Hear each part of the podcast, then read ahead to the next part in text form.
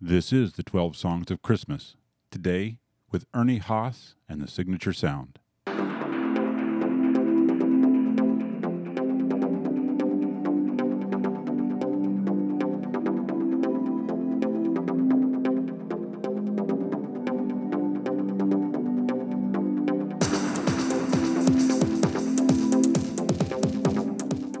I'm Alex Rawls from MySpiltMilk.com, and this is my podcast about Christmas music. This is the second episode of Season 3. Last week, the season started with an episode focused on Hard Candy Christmas and Dolly Parton. And if you missed it, you might want to swing back and check that out. I had a good conversation with singer Alexandra Scott, and the RuPaul version of Hard Candy Christmas is worth waiting for.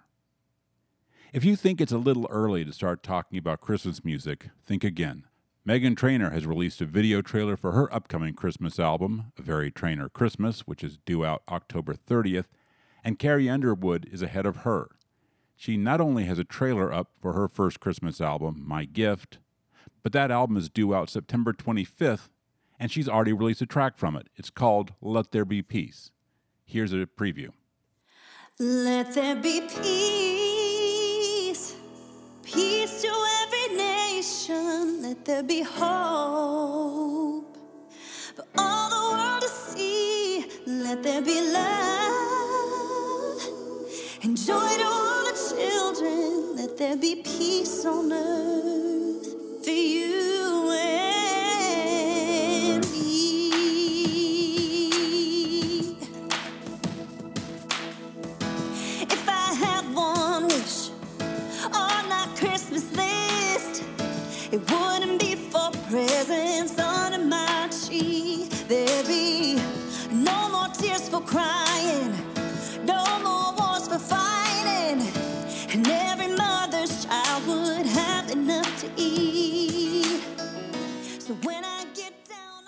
post both of those trailers in the show notes. This week, my guest is Ernie Haas of Ernie Haas and Signature Sound. They're a spiritual vocal quartet that last Christmas released A Jazzy Little Christmas. I wanted to talk to Ernie because faith is a part of the Christmas music conversation that I haven't talked much about on 12 Songs, but it's clearly central to many people's holiday season. The Christian roots of Christmas are far more complicated than those who worry that there's a war on Christmas would like to believe, but I don't think 12 songs can be meaningful if I choose to ignore how important faith is to many people during the holidays. Fortunately, Ernie was a good person to talk to about the nuances of how the spiritual and secular interact.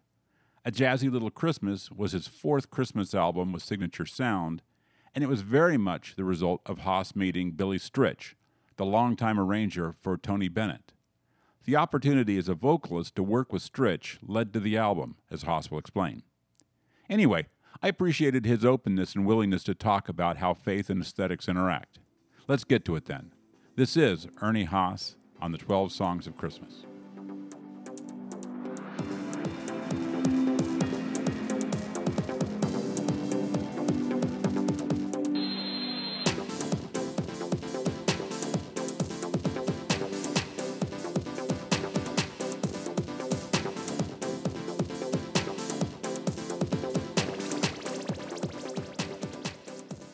What are your earliest memories of Christmas music as a kid?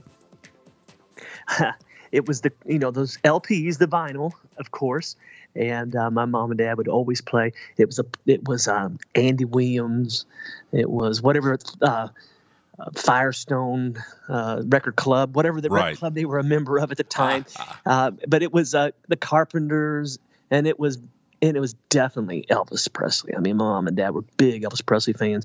I, I, and I am too. And they didn't realize that I would end up being such a an Elvis fan. But 1972, he came to Evansville, Indiana. I'm originally from Southern Indiana, and my mom, myself, and my little brother, we slept in the car in the parking lot so she could be first in line to get tickets. Wow. so Christmas has always been full of uh, classic songs and and a lot of har- harmony. If you look at all those records I just mentioned, there's always harmony there. Were did your family sing a lot around the house? My mom played the piano. Uh, we grew up in church, and mom played the stride piano. Uh, if, if, if those of you who are listening and know that what that is, uh, she was a, she was great at it. Bless her heart, she, her hands are all crippled now with arthritis. Uh, but I tried to get her last Christmas to get around the piano and, and sing some of those songs. But yeah, we'd sing around the piano. Uh, and just those classic, those classic American songbook uh, songs would always come, and we'd all get around the piano and we'd sing. Those were great times, and uh, we'd always make fun of my dad because he had a tenor voice. That's where I got my tenor voice, but uh, he couldn't carry a tune in a bucket. So we'd always make, we'd always feature him on a song, and then everybody belly laugh. So, so good times. Yeah. How long do you remember about like how long, how old you were, kind of when that sort of stopped being a part of your uh, holiday tradition?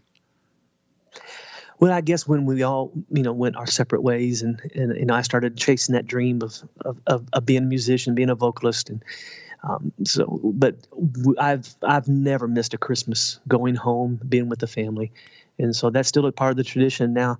Um, my wife and I, we we do not have kids. We have 29 years of marriage, and she told me the day we got married, I'm going to get you raised first before I take on another kid. so, so we don't have kids, but my my brother has kids, and it's, so the house is still full of kids, and, and it's still full of harmony. I and with this new record, the Jazzy Little Christmas, it was a great way for me to to teach my nieces, you know, say, yeah, okay, here's the third, here's the fifth, but here's here's an augmented chord, here's a, a diminished chord, here's what that means, and so they didn't know it, but they they were starting to get a theory lesson. oh, that's great. well, I tell you the reason I ask about your uh, so so basically so you were still would be a teenager in the house at Christmas time singing singing songs with the rest of the family, right? Yes, and then of course, you know, raised in in uh, in, in a Bible belt Bible believing church, you know, our Christmas tradition was going Christmas caroling, and so that was uh, that was something that we would go do. We would sing in nursing homes and then we knock on people's door, people who are what, what they call shut-ins who couldn't get out at Christmas. And, uh, and I was the one who was always saying, "Where's the harmony? Everybody's on the melody here."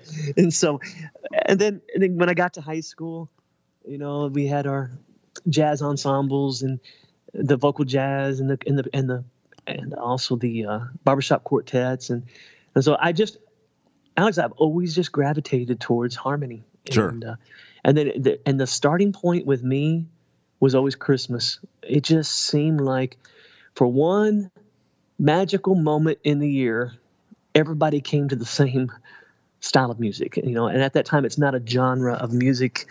Uh, we're fighting for territory. We're, everybody's like, here's here's a place where we can all get together and, and sing. Sure. And uh, and and when we do our tour, our concerts, uh, it just inevitably it breaks out into a everybody's singing Silent Night or, or Away in a Manger or, or Happy Holiday. Right. You know, so so it's just uh, it's a magical time of year, and if I could tour Christmas all year long, I would. So I want to come back to the uh, to uh, height to uh, singing at, at, at home because there's something I want a point I want to get out of that. But you just touched on something that I always think is really interesting. I, that uh, you know, it occurred to me at one point that you know Christmas music might be the one body of music that pretty much everybody knows.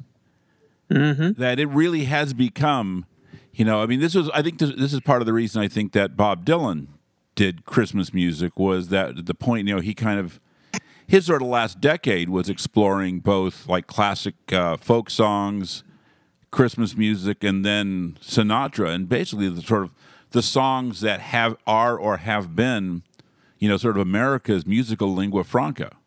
Yeah. And, yep. you know, and, and I, I thought interesting as you brought that up that these are the songs that if people start singing, everybody can everybody can sing those.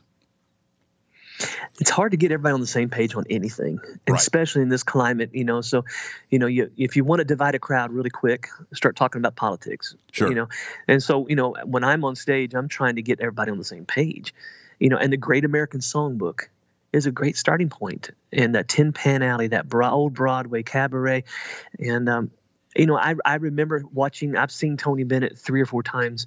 I was fortunate enough on this new uh, Christmas record to work with his former um, musical director, Billy Stritch. He he produced and, and played the piano. And uh, and he said that Tony said and he and his advice to every singer and to Lady Gaga was don't sing to genres, sing great songs, and you'll sing to generations. And and and that to me is what happens with Christmas. You're singing generational songs. You're not singing to genres. And there's nothing wrong with genres. I mean, I'm glad there are, but but what we're talking about with our love and your podcast and everything all Christmas, I think that's why there's such a great starting point there because it just speaks to generations. Yeah, you know, and I think one of the things that's really important is the way they do connect. Like, I, am in New Orleans, and one of the things is I've talked with uh, older musicians about is how there used to be a body of material, especially you know either you know sort of songs music that was on kind of the you know jazz R and B you know borderline that used to be that if you were on a bandstand and somebody wanted to sit in there were about 30 or 40 songs that were just common knowledge and mm-hmm. you could bring and someone wanted to sit in and wanted to jam you could call one of these songs and be pretty sure that everybody on the stage could do it and, and a few have told me you know it's sh- one of the things a shame is as time has passed that common knowledge isn't quite the same anymore and that you can't assume that everybody knows like a mercy mercy mercy or something like that and you know but it but people still all know Christmas songs, and uh, I think that's you know sort of sort of speaks to the power of this of this music. Well, I, I have to agree. 100% and then it's our job you know once christmas and all the tinsel and the trees are down and we go back into our own corners of the world and uh, it's it's our job to to reintroduce these songs to the next generation. And i'm actively doing that right now. And um, i've actually partnered with a couple of people, and we started a small boutique record label called Club 44 Records, and it's it's dedicated to the jazz singer, player, uh, the American Songbook, and so we're. We're, we, you know, this is probably the worst time ever to start a label and try yeah, to sell CDs. exactly. but you know what? It's the love of music and love those classic songs and and and that that gets you up in the morning and keeps you going. You know, so I've always followed my heart and the love of the music. I've never I've never followed the, the, the dollar. The dollar, you know, hopefully will follow you after you've done something, a body of work that that people can connect with, you know. And so that's where we're at right now. And um, and the the tour, the the get the uh, the jazzy little Christmas tour. It just it just speaks to everybody, and so it's just fun looking out in the audience and seeing three generations: a grandma, the daughter, and the granddaughter, and they're singing the same song.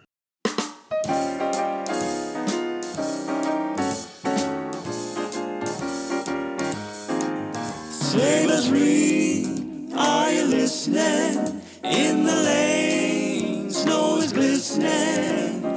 A beautiful sight, we're happy tonight. Walking in a winter wonderland. Gone away is the bluebird, here to stay is a new bird. He sings a love song as we go along, walking in a winter wonderland. In the meadow, we can build a snowman and pretend that he is Parson Brown. He'll say, Are you married? I've talked to a few musicians who have talked about how when they were playing music with the family or singing Christmas songs with the family, or playing piano with the you know as the family was singing that in some ways it was sort of the first flickering of thinking there might be a future in this or at least thinking it started to think of themselves as a performer and realizing yeah that you know not only can I do this people are into it and it started to become it wasn't just a thing they did as a you know as older brother or whatever or or a son but started to think I'm actually kind of a singer or I'm a piano player. Did you have that experience? Is this did did you yes. start to become conscious of, of yourself as yes. a musician?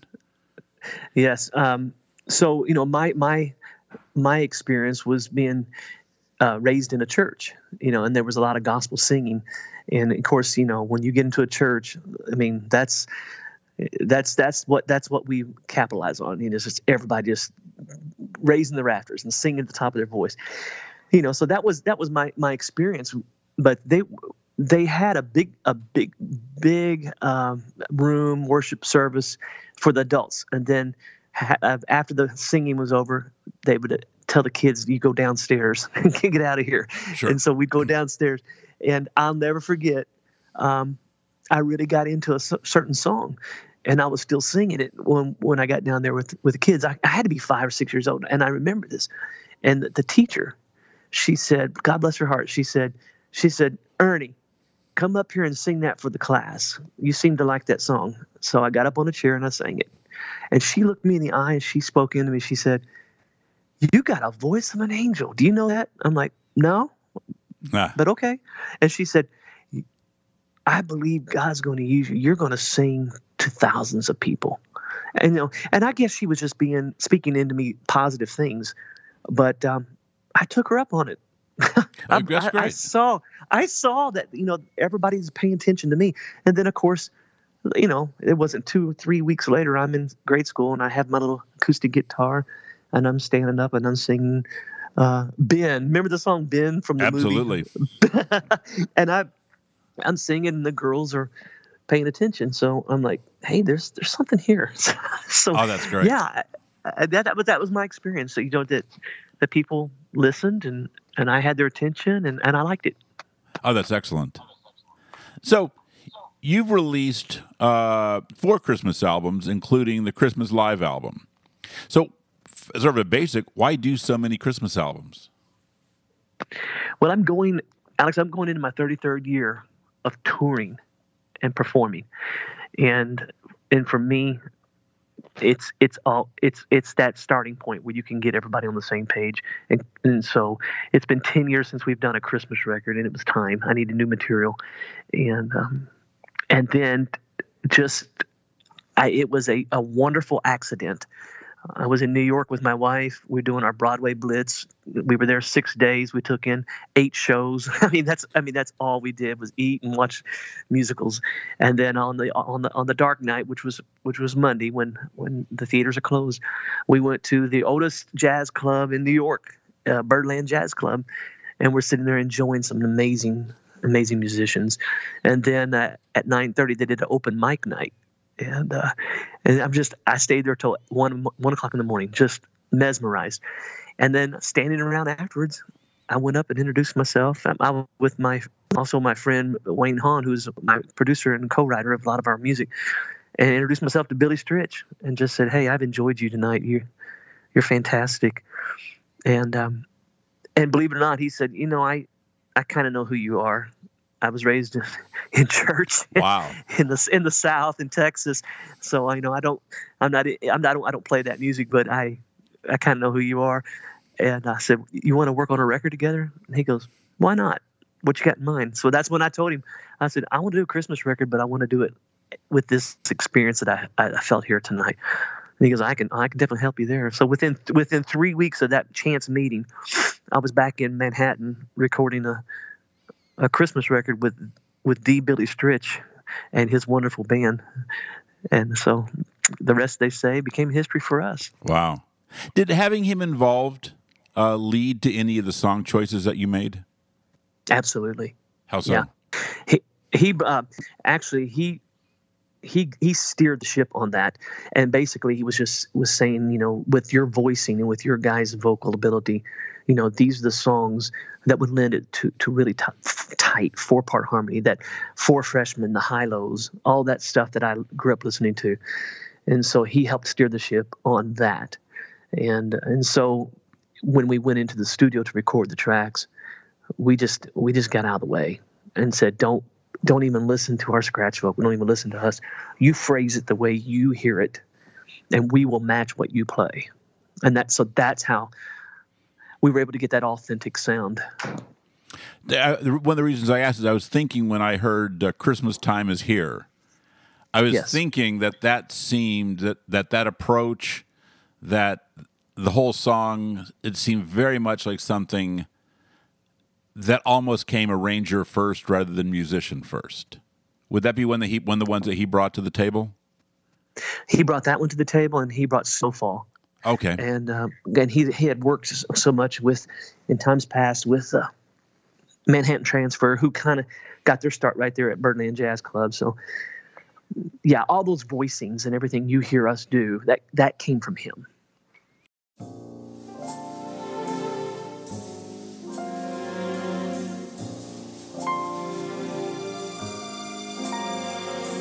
Christmas time.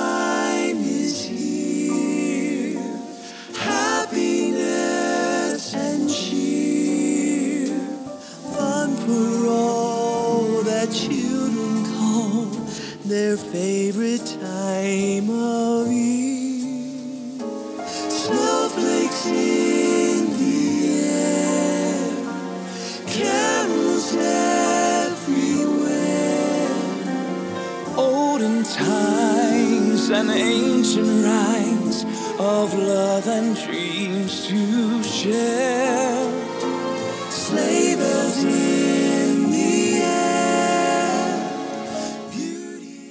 Would you have got to that arrangement on your own? Absolutely not. No. Um, I know what we're capable of doing, and I know how to stretch us vocally. And believe it or not, I had 100% confidence that we could get there. But I'm not going to lie to you; it was it it was tough to hear those hear those harmonies and phrase them that way. And um, but with a lot of diligence, a lot of a lot of polishing, a lot of work, and a lot of patience on Billy Stritch and Wayne Haun, we got there. And then to present it live, you know, we went back to we were asked to sing uh, Christmas Eve morning on Fox and Friends live, uh, you know, right there in, in Manhattan. So here we are standing outside singing all these wonderful songs. And that night before we went back to the Birdland Jazz Club, and Billy said, "These guys, they've been working really hard. I want them to come up here and sing." And it was so it was like the culmination of Ah. a year and a half work to be able to walk up at that jazz club where I first heard Billy, and him to play, and and us to stand there and sing on, you know, four vocals on two microphones. So just stand there and just blend. Oh, that's excellent. And oh man, yeah, I, I, it was it was a, you know, so that that's that was a dream come true. It really is, and and actually, you know, we're dreaming again. I'm meeting with Billy uh, this week, and we're going to look at maybe doing a uh, a jazzy little love song record for for you know, Valentine's Day, Valentine's release 2022, and Oh, just cool. go back and grab some of those old classic uh, American Songbook love songs. So, yeah, so it's it's it's got us. It, it's got us dreaming outside the box again. Well, what I wonder, you know, and is does he does bouncing off him does he bring sort of an imagination, you know, that you would not have had on your own. That you know that obviously you obviously you could execute that version of Christmas time is here, and uh, so it, so it, musically it was in you. Was it an imagine an issue of he has you know just simply his imagination worked in different ways than yours did? Yeah, and that's the beauty of collaborating. And so I, you know, I give him complete credit of steering the ship musically. And then with Wayne Haun, our, our musical producer, who did all the strings arrangements and the vocals. Once Billy put down the track, it was Wayne Haun that went in and said, "Okay, here's here's the voicing. Here's what I need you to do, Ernie. Here's what I need. You, here's how I need you to say it." And so it was definitely a three part col- collaboration. But with me, the vision, the dream of it was just I wanted I wanted that sound in four part harmony. And what I what I feel is the uniqueness of Ernie Haas's signature sound. Um, there is a lot of those songs that you've heard Dean Martin sing. You've heard Frank Sinatra. You've heard all these Tony Bennett. You've heard all these great sing singers and you know interpret these songs. But to hear it in four part harmony, that's the uniqueness of what we bring, and everywhere we go. Um, from Billy Stritch to to all the people who've you know who have our you know have our record are coming back to us saying you know that's a that's a sound we haven't quite heard Sure. And so that that's the uniqueness of it Yeah. I mean, I think I've always thought that was the challenge of a Christmas song. It's part of what drew me to Christmas music in the first place. Uh, once I started to think about it as music, is that I became fascinated by Christmas music as a musician's challenge. Because the question is always these, you know, there are thousands of versions of Christmas time is here. So if you're so if you're going to cut one, you've got to think about how to do a version that has a reason to exist. okay now there's where we had our greatest collaborating moments in a in a 98 degree uh, New York day in a studio where we were sweating beads was just sitting there and saying we cannot copy we cannot just you know spit this out. We have to have an arrangement that takes people somewhere they didn't think they were going to go. Yeah, exactly. I, I, you know, I've always thought people talk about every year at Christmas time, people who you know, who just who need people who need clicks, post uh, post lists of the worst Christmas songs, and I always think they're never the worst Christmas songs. The worst Christmas songs are the ones you don't even remember exist because they were so generic. Because Yes. they are people who made all the same choices that someone made before them, and so they're the songs that are completely forgettable and, and are completely redundant because somebody already made that musical statement. And Yep. you know the qu- challenge is like in many ways for y'all because you do have the four part harmony as you know as literally your signature sound that it does make it possible that if you get at a song you've already got an advantage in that it hasn't often been heard this way. Exactly.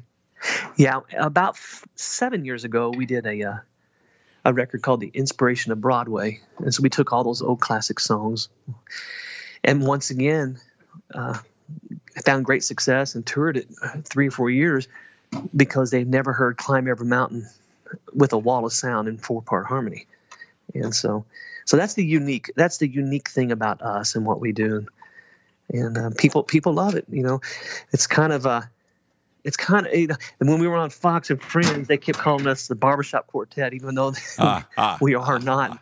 But uh, it's kind of a, a lost art form. And then when you think back to my first musical Christmas songs, I mean, it, when you heard Elvis, you he always had the Jordanaires behind him. So there was always a four part uh, equation there that, that really always grabbed my heart.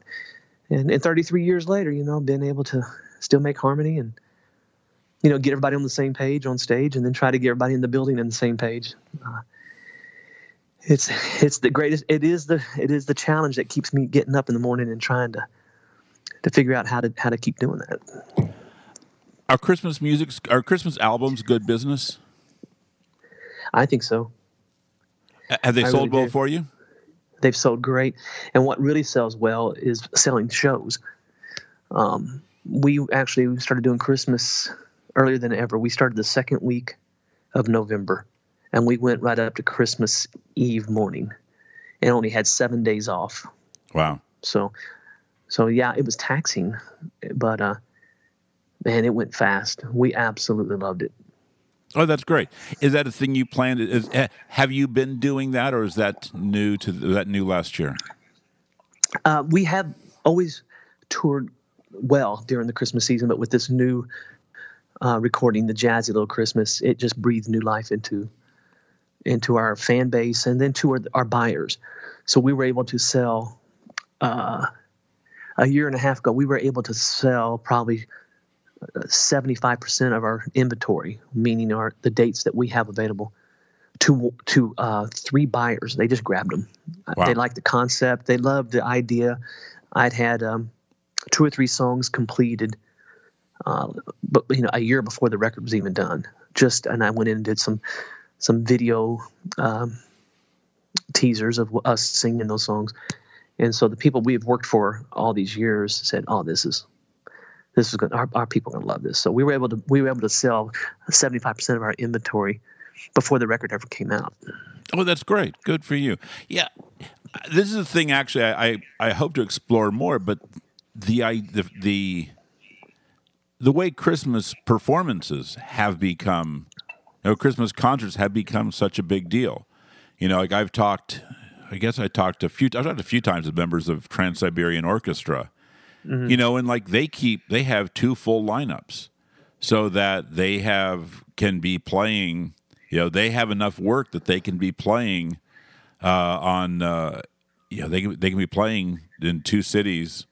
You know, from um, you know from November from this early November through the season. They they even used to play almost until New Year's. I think they've cut down at the after Christmas shows, but you know they can play you know two gigs. A uh, you know there's enough demand, and I've been to a few of them, and it's like they they they fill them every time, and so That's No. crazy. And I last year actually this was a great one. You'd appreciate this. I I talked to uh, a group in Nashville, and they are a group called the Ornaments, and the the three members in the group are are session players the rest of the year. And 14 years ago, they started playing kind of as a lark uh, a Charlie Brown Christmas uh, soundtrack from end to end. And oh, wow. that actually, and that caught to such a degree that now, for about the last two weeks before Christmas, uh, they pl- they have a venue and they're playing. They play it nightly, uh, twice a day on weekends. They have guests come in to join them, but it's become like they've had to cancel other work or pass on other work during the Christmas season because for 14 years they've now become a part of uh, people's holiday traditions. That's great. That's great. Well, I'm I just turned 55, and like I said, I've been touring for 33 years, and we do about 100 concerts a year. And the older I get, the more I keep cutting back on on the inventory of dates, and literally, um, if I if I could tour October through December, uh, I'd be happy with that. That's how that's how how how much um, I really enjoy the tour and what we can do. There's places we've done, uh, I would say 12, 13 years in a row, and we're part of their holiday tradition.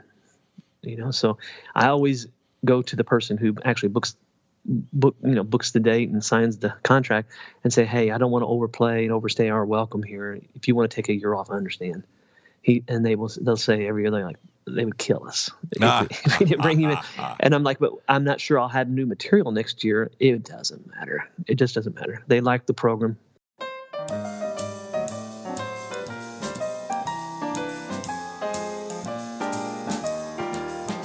It's beginning to look a lot like Christmas. Everywhere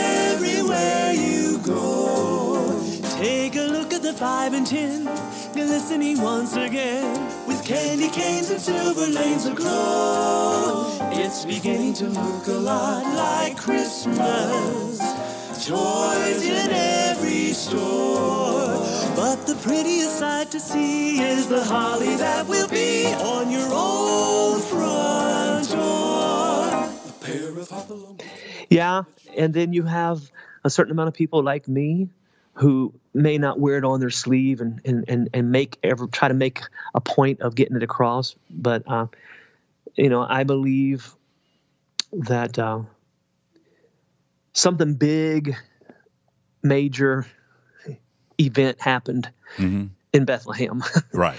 And and so there's a, a song that we sing and it sounds like it came straight from the muppets. It's called he started the whole world singing. Yep. and so and so there are there are a lot of people out there who are more filled with questions than with answers and i would still have to put myself in that category.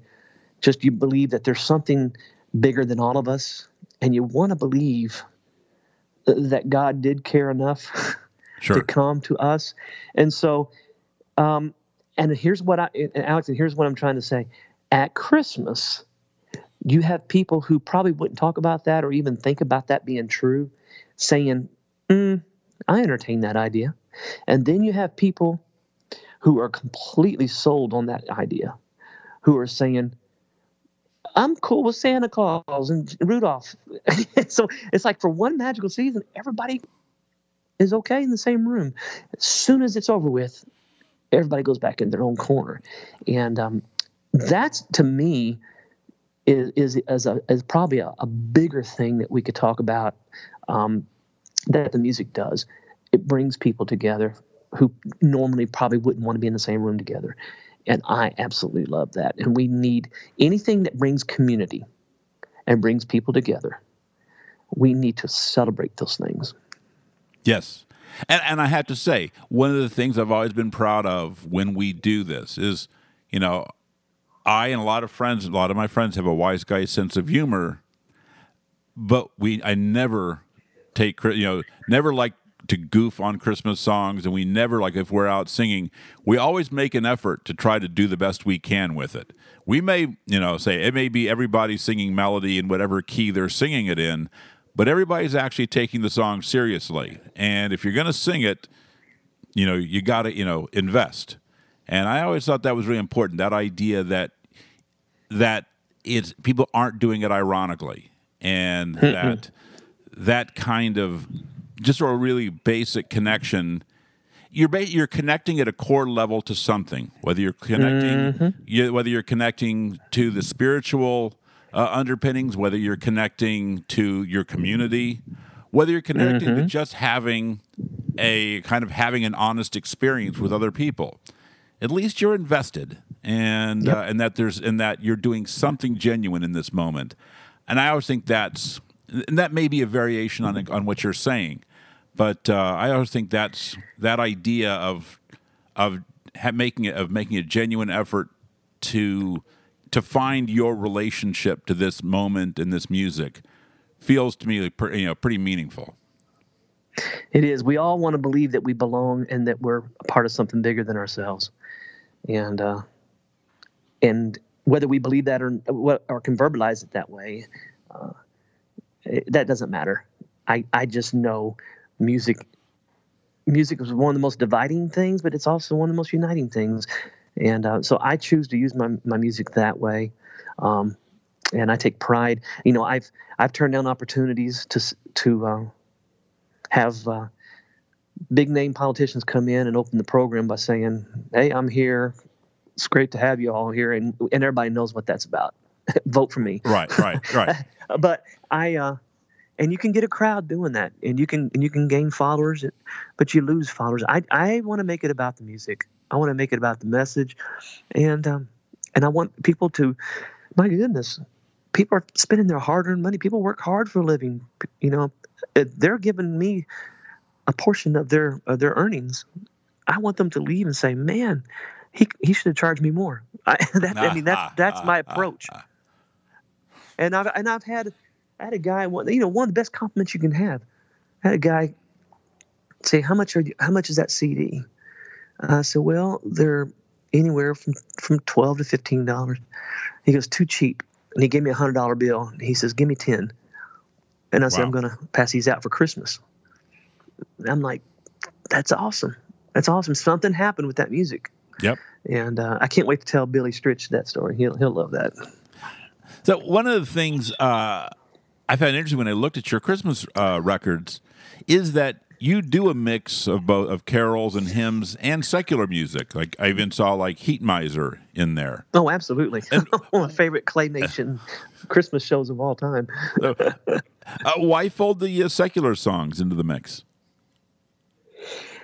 Uh, if I'm being honest with you, I just don't see a line between secular and sacred. It's all sacred to me. If I can, if I can make somebody laugh by doing Heat Miser on stage, and we do, we act it out. Our bass vocalist Paul Harkey is from the South, and he likes Christmas warm and hot. And I'm from the North. I love it cold with snow. I mean, and we act it out on stage, and the crowd is dying laughing, belly laughing. Well, in that crowd, there's people sitting there going through some amazing crap in their life. I mean, my sister in law just died two years ago with cancer. December 9th was diagnosed, December 31st gone. I mean, so I know in that crowd, there's people out there who are struggling, who are hurting. When they're laughing, belly laughing at me and what we do on stage and the entertainment that we bring, that's not secular, that's sacred to me. So I I just I'm weird. I just don't I don't see things that way. Um, I just however I can get somebody's attention and entertain them and make their day a better day. It's it's all sacred to me. Do you get any pushback from people who don't see it the same way? Absolutely all the time. And like I'm trying to say in so many words, it would be a lot easier if I just choose a side and do s- sacred hymns of Christmas. And it would be a lot easier if I would just do nothing but Santa songs. You just you find your crowd and you go. Sure. I just don't I choose not to live my life that way because I don't wake up in the morning thinking that way. Uh, I look forward I love basketball, man. I, I look I, I I hear jazz when I play basketball. Right. I'm improvising.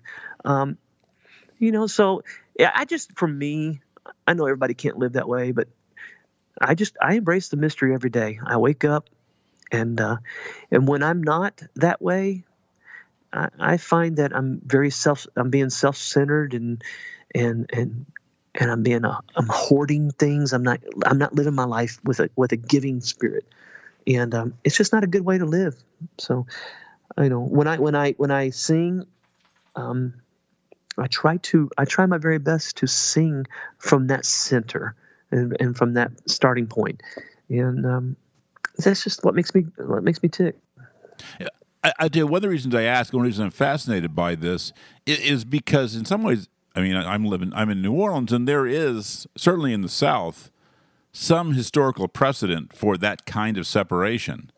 Yes, Um, I've told the story on this podcast before, but it's one of my favorites. Is uh, the New Orleans musician uh, Huey Piano Smith, who recorded uh, "Don't You Just Know It" and uh, "Rockin' Pneumonia," "Boogie Woogie Flu."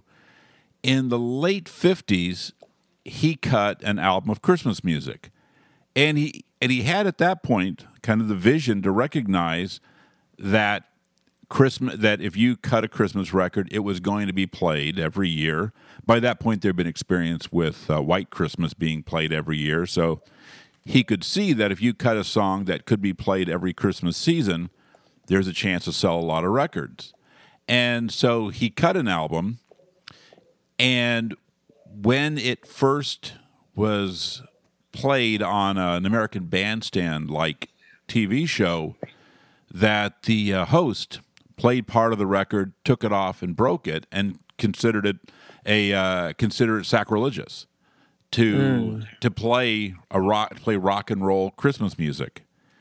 And the record actually got enough flack that uh, his uh, label owner at Ace Records said that he had to pull the record, and it came off the uh, it came off the shelves shortly after it went up, and it wasn't reissued until the '90s when it was reissued on CD. And uh, but there was enough of a belief that you keep your, you know, that you keep your uh, your Christian you know, your Christian music on one side and you keep your secular music on the other, and the two don't meet. that's great marketing. Yeah, It really it really is. You and and I understand that. And so I have to be mindful where I'm where I am singing, where I'm performing. Um, you know, I think everybody knows that my history is in gospel. And so when they buy a date and they tell me this is not a gospel date, we got your Broadway show, we got your um, you know, jazzy little Christmas show. what I have found though um, before I'm before I leave, and and I and I'll, I'll go, I can't remember the guy's name. We were somewhere in Texas, and the buyer was a little Jewish man. And by the second half, on one of our Broadway songs, "Climb Every Mountain," like that, he had his hand raised in the air, which is a really Pentecostal thing to Sure. do, and uh, and which I'm not from the Pentecostal faith, but I got a lot of people who follow us who are. And so apparently there were some of those uh, brothers and sisters there that night, and they were being moved and they were raising their hand. I looked down and the little, little the little buyer was had his hand up in the air. and I Wow. walked, I was over there. I said, I said, hey Jerry, what the what in the world? He goes, I don't know. It just felt like the right thing to do. Ah, ah, ah. The stars are brightly shining. It is the night of our dear Savior's birth.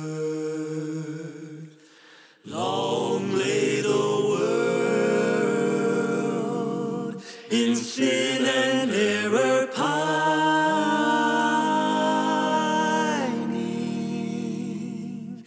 till he appeared and the soul felt its worth. A thrill of hope, the weary world rejoices for yonder one of the early church fathers, was, which was Paul, he says, I'm all things to all people. And uh, I think that's a good way to live your life. And so um, I just I just think it's a better way. And I don't like words them, they, this, these, you know, things that separate us. So Sure. um, I hope you can hear my spirit through all that because I'm Yeah. sure I'm not saying it right. I'm sure I'm not using the right words, and I'm sure people will listen to this will make their decisions. And and I'll just go ahead and apologize ahead of time and say uh, words do get in the way sometimes, and Sure. hopefully they can hear my heart and know that uh, what I'm about here. Well, another thing I think you know, I was I was as I was thinking about your your your musical choices, and obviously as you talk about also, I mean, the Broadway album, and thinking about, uh, you know, thinking about a love songs album, and I also and I think part of the, in some ways, it seems like what you do, and the fact that your stuff does have you know while it is overtly christian in, in many cases in a lot of places that acknowledging that the life isn't solely sort of you know you know inside the pen seems like a very normal the the the, the contours of a normal spiritual life. Sooner or later you do watch basketball sooner or later you you know you're watching cartoons so you know and so these are all you know that it seems like sort of in a lot of ways a healthier sort of more accurate representation of the christian life to recognize that you listen to other music too that Oh, that, way you know, as, more. as you say, as you say, you go to you know that every year you do a uh, a Broadway run. That's Yeah. you know, and you're and you're not the only one. That idea of a of a of a of a faith based artist who's also saying, "Yeah, I have faith, but I also like these things," seems like a completely rational uh, expression of your of your music. I have more spiritual experience walking on a trail with my wife as as much or more than any what you call a, a religious experience in a, in four walls of a church. Um, and that's why I use this terminology sacred. Everything's sacred to me when your heart's right. When you get up in the morning and you got you've got your heart right, which means you're not living inside yourself. And when you when you when you're looking to somebody else, how can I encourage that person? Uh, what can I say to, to that person that might make them smile or or not feel like they're alone? And so um, that that is just a better way to live. And so we're I know we talk about music and we're talking of you know that's what's brought us to to to have this conversation. But you know I this is my little cliche because I can I can pick on my people if you want to say it that way. I, I'll pick on it. God, people, uh, conversations I've had, people don't have a problem with Jesus. They just have a problem with his people. Right. And so, and so I just want to be a person who does not turn people off to possibly hearing uh, the voice of eternity speaking to them because I, I have such contradictions, and we all do. You know, we're all paradox at one time or another. But uh, you know, I love I love what I felt when I when I saw Les Miserables for the first time. I mean, good grief, that whole musical is about grace. Um, I just I I just I see it. I see it everywhere I go.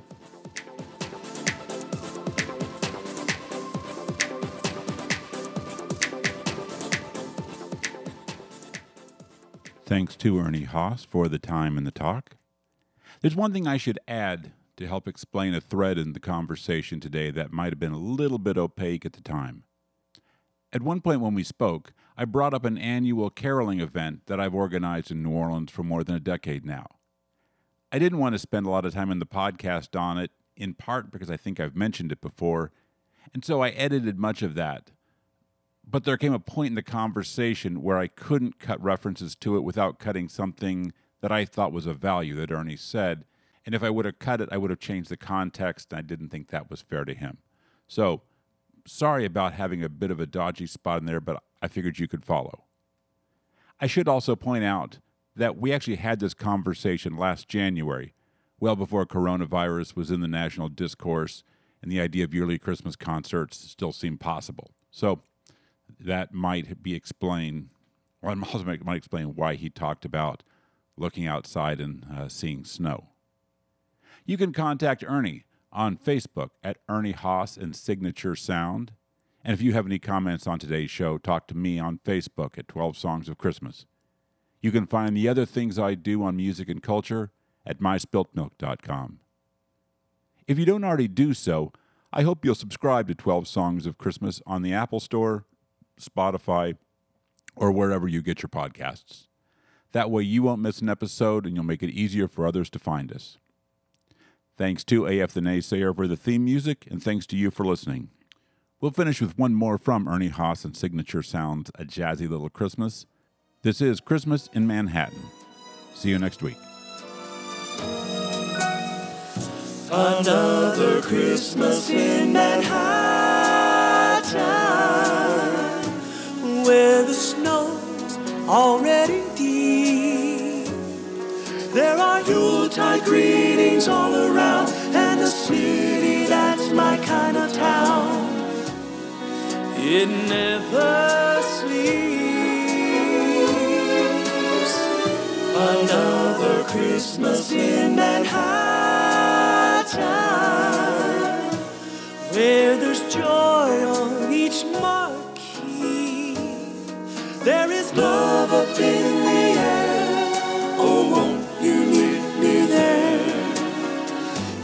coming Christmas.